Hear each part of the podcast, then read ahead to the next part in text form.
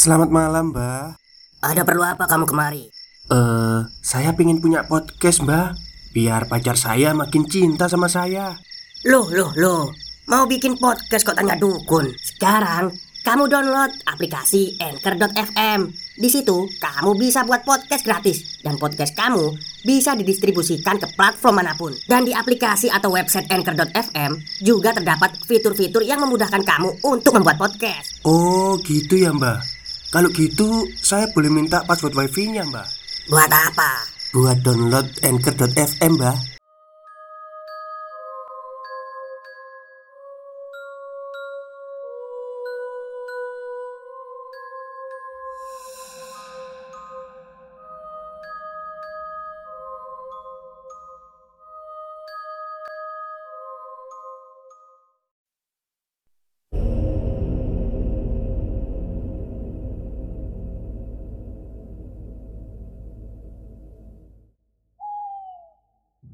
Assalamualaikum warahmatullahi wabarakatuh. Halo semuanya Jumpa lagi dengan saya Chow Sing Sing Kurator dari podcast Horror Night Story. Halo apa kabar semuanya? Semoga kalian semua sehat-sehat ya. Dan sebelumnya saya mengucapkan Minal aidin wal faizin Mohon maaf lahir batin. Semoga di hari yang Ya ini masih hari lebaran ya Suasana hari lebaran ya. Kita kembali menjadi putih Menjadi bersih hati kita. Dan saya mohon maaf juga Jika selama ini saya Mungkin bercerita Ada kata-kata yang menyinggung kalian Atau menyakiti kalian Saya mohon maaf. Kan gak sengaja. Dan uh, ini adalah hari pertama saya kembali untuk bercerita. Soalnya udah lima hari ya mungkin ya. Kalau nggak lima hari ya empat hari itu kemarin. Saya keliling eh, safari Lebaran dari kota ke kota gitu untuk mempererat silaturahmi dan demi keutuhan NKRI ya. Jadi biar rukun semuanya. Oke, dan cerita pada siang hari ini saya hadirkan dari tweet Twitternya Mas Wahid. Jadi kalau mau baca-baca uh, tulisannya Mas Wahid bisa kok di Karya Karsa ada, di Twitter ada. Nanti saya sertakan linknya ya. Dan juga bagi kalian yang mau pesen uh, wayang, wayang kulit buatannya Mas Wahid bisa juga Pesan aja lewat twitternya itu. Nanti ada kok link twitternya. Oke Daripada kita berlama-lama Mari kita simak ceritanya.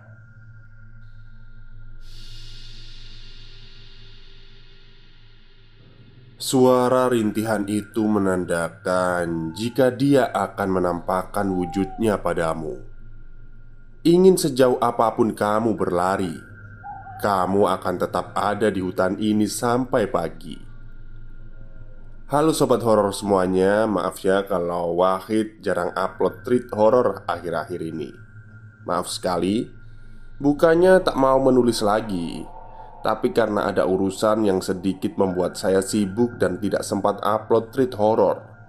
Tapi tenang saja, Kali ini saya akan memberi cerita yang mungkin teman-teman yang tinggal di daerah Yogyakarta tak asing dengan latar tempat yang ada di cerita ini. Tapi sekali lagi saya ingatkan bahwa tulisan ini tak bermaksud untuk semena-mena menakuti. Tapi yang saya harapkan adalah semoga dari kisah ini pembaca bisa memetik hikmah yang ada dan mengambil pembelajaran darinya. Nah, Kali ini saya mau menyampaikan sebuah cerita yang di mana ini adalah kisah dari Mas yang sebut saja namanya Herman. Mas Herman ini adalah seorang driver ojek online di Yogyakarta.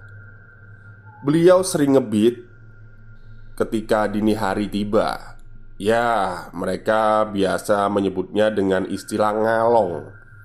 Biasanya Herman berangkat ngalong sekitar jam 10 sampai 11 malam Dan rute dia mencari pelanggan adalah sekitaran Pogung, Seturan, dan Babarsari. Namun, memang sebenarnya malam hari bukanlah waktu yang bagus untuk narik ojek. Ya, memang benar, pelanggan itu pastilah tetap ada kapan pun. Namun, di sini yang saya maksud adalah ketika malam hari tiba, kemungkinan besar kalian juga akan bertemu dan berinteraksi dengan mereka dalam tanda kutip. Malam itu Herman berangkat dengan penuh semangat untuk memulai mencari rezeki. Dia berangkat dari rumah malam itu sekitar pukul 11 malam. Dia memanglah sering ngebit ketika malam hari. Dia biasanya kegiatan itu disebut ngalong. Malam itu Herman mulai mengendarai motornya dan berkendara menuju ke arah Tugu Jogja. Dengan harapan di jam seperti itu, banyak anak kos ataupun yang lain sedang dalam keleleran atau mungkin membutuhkan jasanya. Tak berselang lama ketika Herman memasuki kawasan Babarsari, ternyata ada customer di sekitar bagian jembatan bawah Janti tanpa berpikir panjang, Herman langsung mengambil orderan itu dan langsung bersiap menuju lokasi penjemputan itu berada. Dengan semangat, Herman menarik gas motor varionya. Tak butuh waktu lama untuk Herman sampai ke titik di mana lokasi penjemputan itu berada. "Eh, Mbak Lia ya?" ucap Herman. Wanita itu mengangguk dan langsunglah Herman memberikan helm untuknya. Ini tujuannya sesuai aplikasi ya mbak? Atau mbak punya jalan alternatif lain? Tanya Herman sambil melihat map yang ada di gawainya Iya mas Jawab wanita itu datar Malam itu jam menunjukkan sekitar pukul setengah 12 malam Jalanan tak terlalu sepi. Namun entah mengapa Mas Herman merasa merinding kala itu. Mbak, ini beneran tujuannya ke Wonosari? Tanya Herman lagi Memastikan bahwa pelanggan ini tidak salah tujuan. Karena bisa dibilang Jarak dari jembatan Janti menuju Wonosari cukuplah jauh Kurang lebih bisa ditempuh dengan waktu 45 menitan. Iya mas bener kok. Ini barangnya udah nggak ada yang ketinggalan ya mbak? Tanya Herman lagi. Nggak ada mas Jawabnya. Mendengar sudah tak ada lagi yang tertinggal Herman langsung tancap gas Menuju lokasi tujuan dari Mbak Lia Ketika Herman sudah sampai di daerah perempatan Ring Road Ketandan. Tiba-tiba Herman teringat Bahwa ketika ia mau menuju ke Wonosari Ia juga harus melewati alas X Yang sudah sangat terkenal Dan sering terjadi hal-hal mistis di sana. Namun Karena malam itu ia baru mendapatkan customer satu Jadi apa mau dikata Herman harus mengambilnya. Ya, daripada tidak ada uang untuk membeli kebutuhan esok harinya, pikirnya kala itu. Malam semakin sunyi, apalagi ketika ia sudah memasuki kawasan Jalan Wonosari. Sebagai pelepas rasa kantuk, Herman sesekali mengajak ngobrol Mbak Lia yang nampaknya kala itu ia juga sedang asyik bermain telepon genggamnya. Mbak Lia ini dari mana ya? Kok tumben? Jam segini baru balik rumah. Saya kerja di salah satu toko besar Yang ada di daerah Janti mas. Ini tadi karena ada keperluan mendadak. Makanya saya jadi pulang jam 11 Ucapnya sambil terus menatap telepon genggam. Wah, Jam segini itu rawan kejahatan loh mbak. Mbok besok kalau mau pulang itu Mending pagi sekalian. Atau malah mending jangan pulang dulu sekarang. Ya mau gimana lagi mas? Saya anak semata wayang. Jadi selain bekerja Juga harus menjaga orang tua saya. Capek sih mas. Tapi ya mau gimana lagi Tak terasa mereka sampailah di gerbang pintu masuk ke daerah Gunung Kidul. Di sana, entah mengapa, tiba-tiba perasaan Herman menjadi sedikit gundah.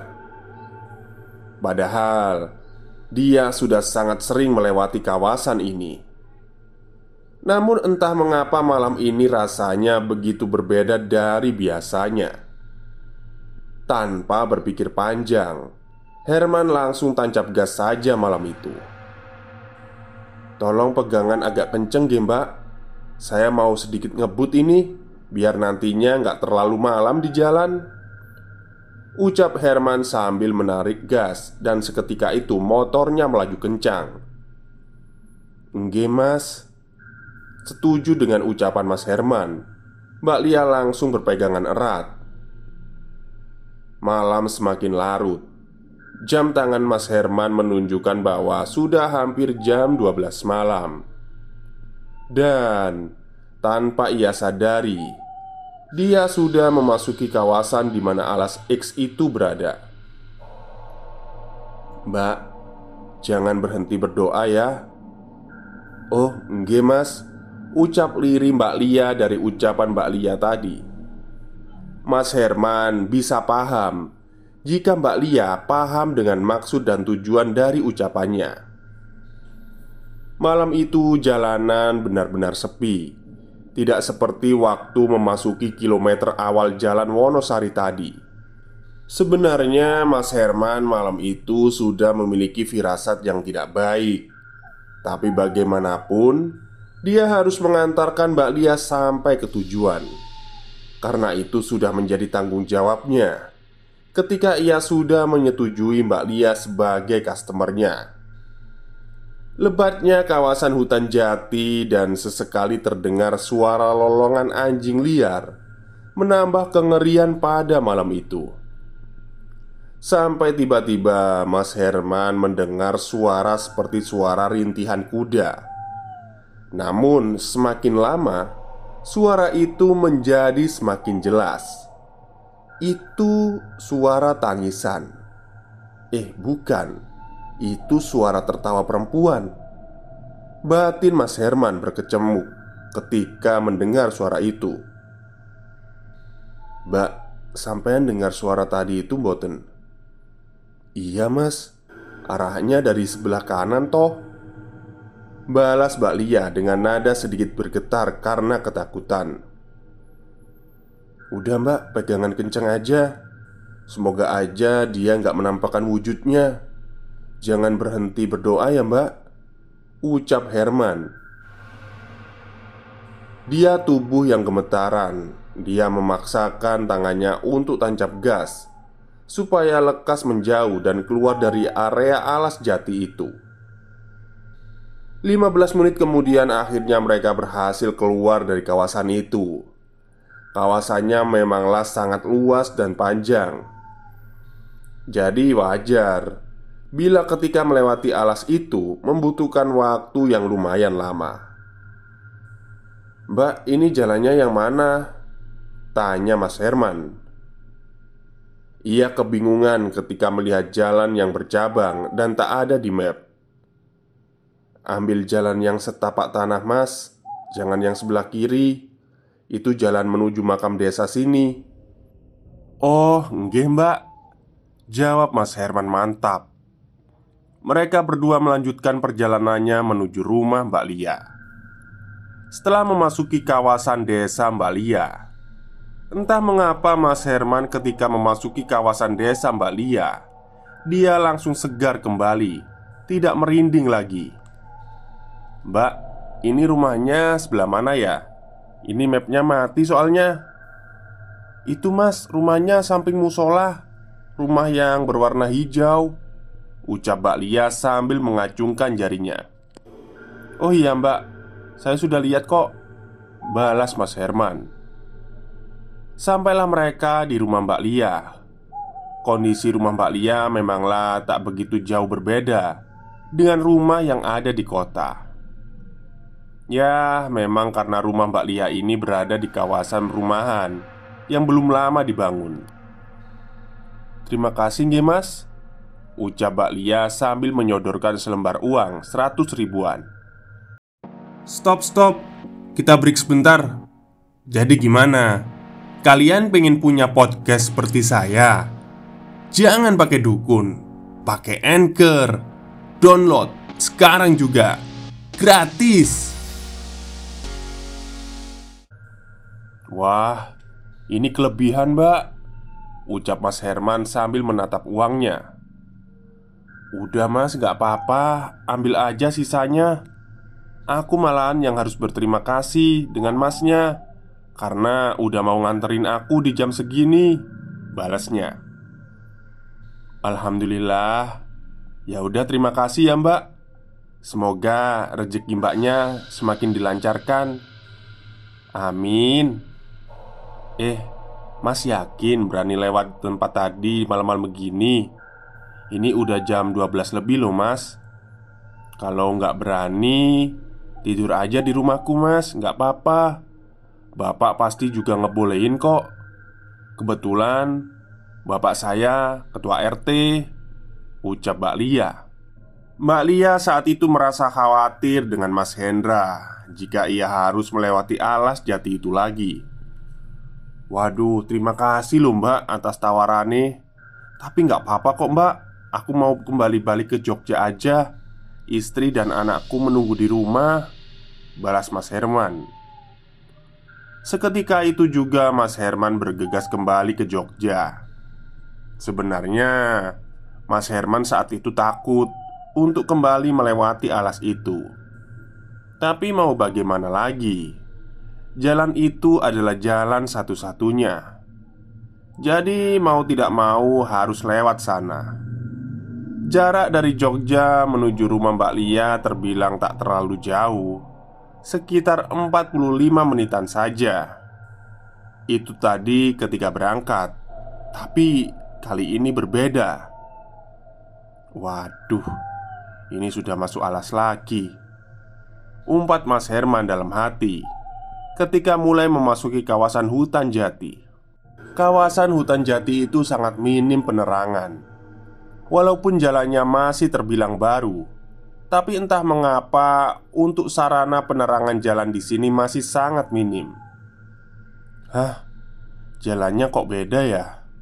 Ucap Mas Herman Kala itu ia tiba-tiba menjumpai pertigaan Ketika melewati alas jati itu Padahal Tadinya, ketika berangkat jalan itu sama sekali tidak ada pertigaan. Akhirnya, Mas Herman memutuskan untuk memilih sisi sebelah kiri, di mana di sana jalanannya tidak terlalu berbeda dengan jalan yang tadi ia lewati. Ya wislah, ambil jalan ini aja. Semoga nggak nyasar. Ucapnya dalam hati sambil berbelok ke arah kiri mengikuti jalan yang sudah ia pilih. Tak berselang lama, setelah Mas Herman memasuki jalan itu, tiba-tiba suara rintihan itu terdengar kembali. Astagfirullah, refleks Mas Herman, bulu kuduk Mas Herman seketika itu juga langsung berdiri. Kali ini dia benar-benar ketakutan ketika suara itu terdengar. Tiba-tiba, motor yang sedang dikendarai oleh Mas Herman terasa berat, seolah ada sesuatu yang menahan motornya itu. Weh, weh, kenapa motor ini? Pada saat itu, Mas Herman sudah memutar gas yang cukup dalam. Namun, anehnya, entah mengapa motornya tak ingin melaju kencang. Karena tak ingin terlalu memperhatikan hal itu, Mas Herman melanjutkan perjalanannya. "Waduh, kok ada pertigaan lagi?" ucap Mas Herman saat itu. Mas Herman bertemu dengan pertigaan lagi. Namun bedanya kali ini adalah salah satu jalannya adalah jalan tanah. Nampaknya ini bukanlah jalur yang biasa dilewati oleh kendaraan. Tanpa berpikir panjang, Mas Herman langsung memilih jalan aspal dan meneruskannya perjalanan untuk kembali ke Jogja. Hihihihi.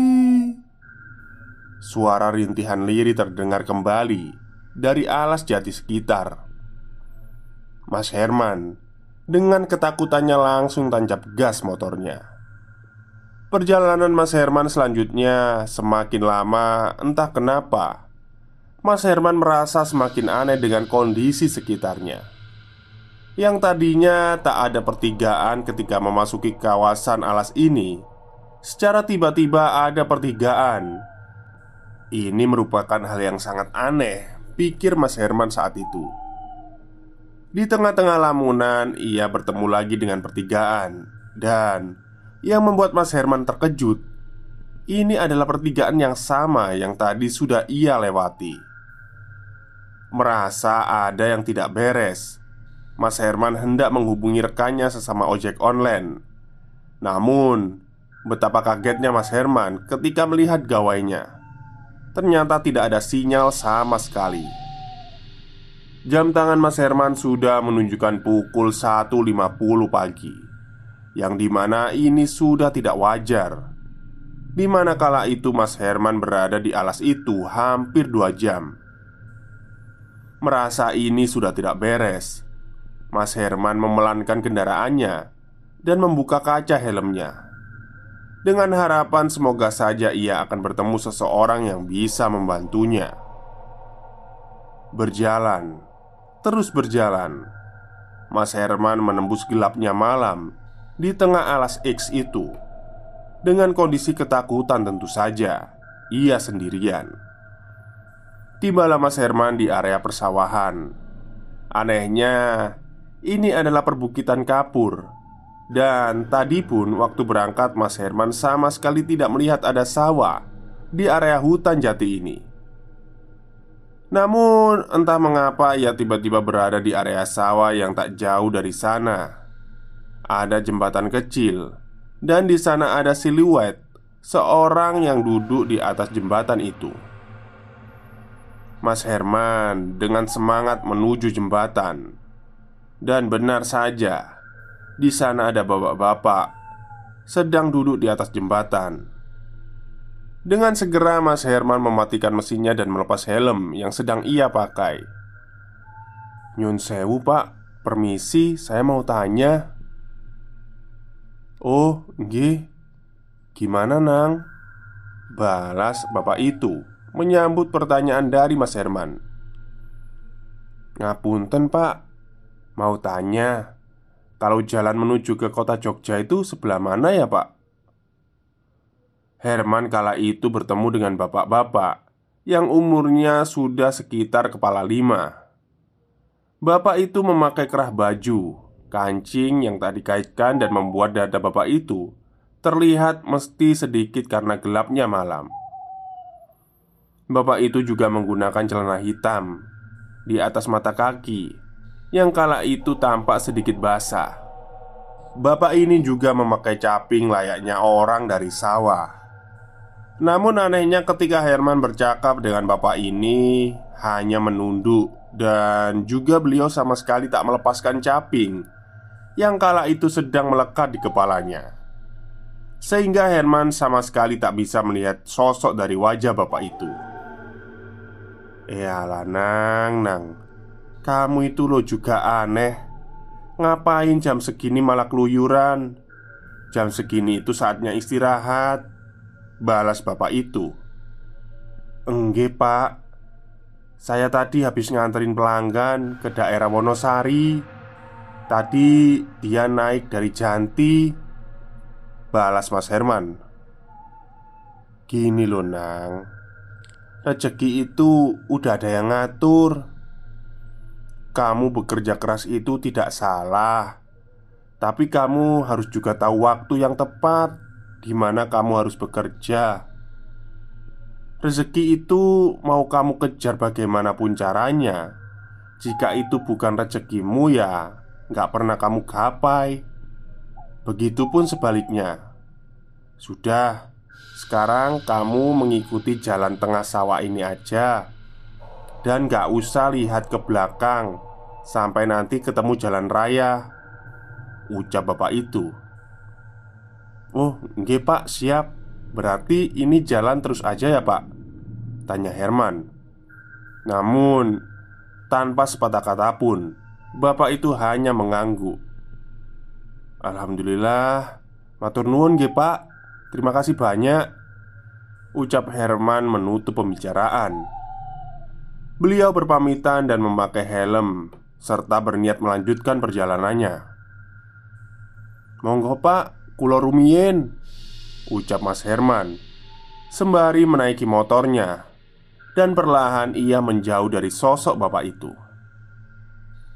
Sesuai arahan dari bapak yang tadi ia temui Mas Herman melewati jalan pematang sawah Yang jika dipikir seharusnya tak masuk akal Mengapa dia tiba-tiba bisa sampai di sini?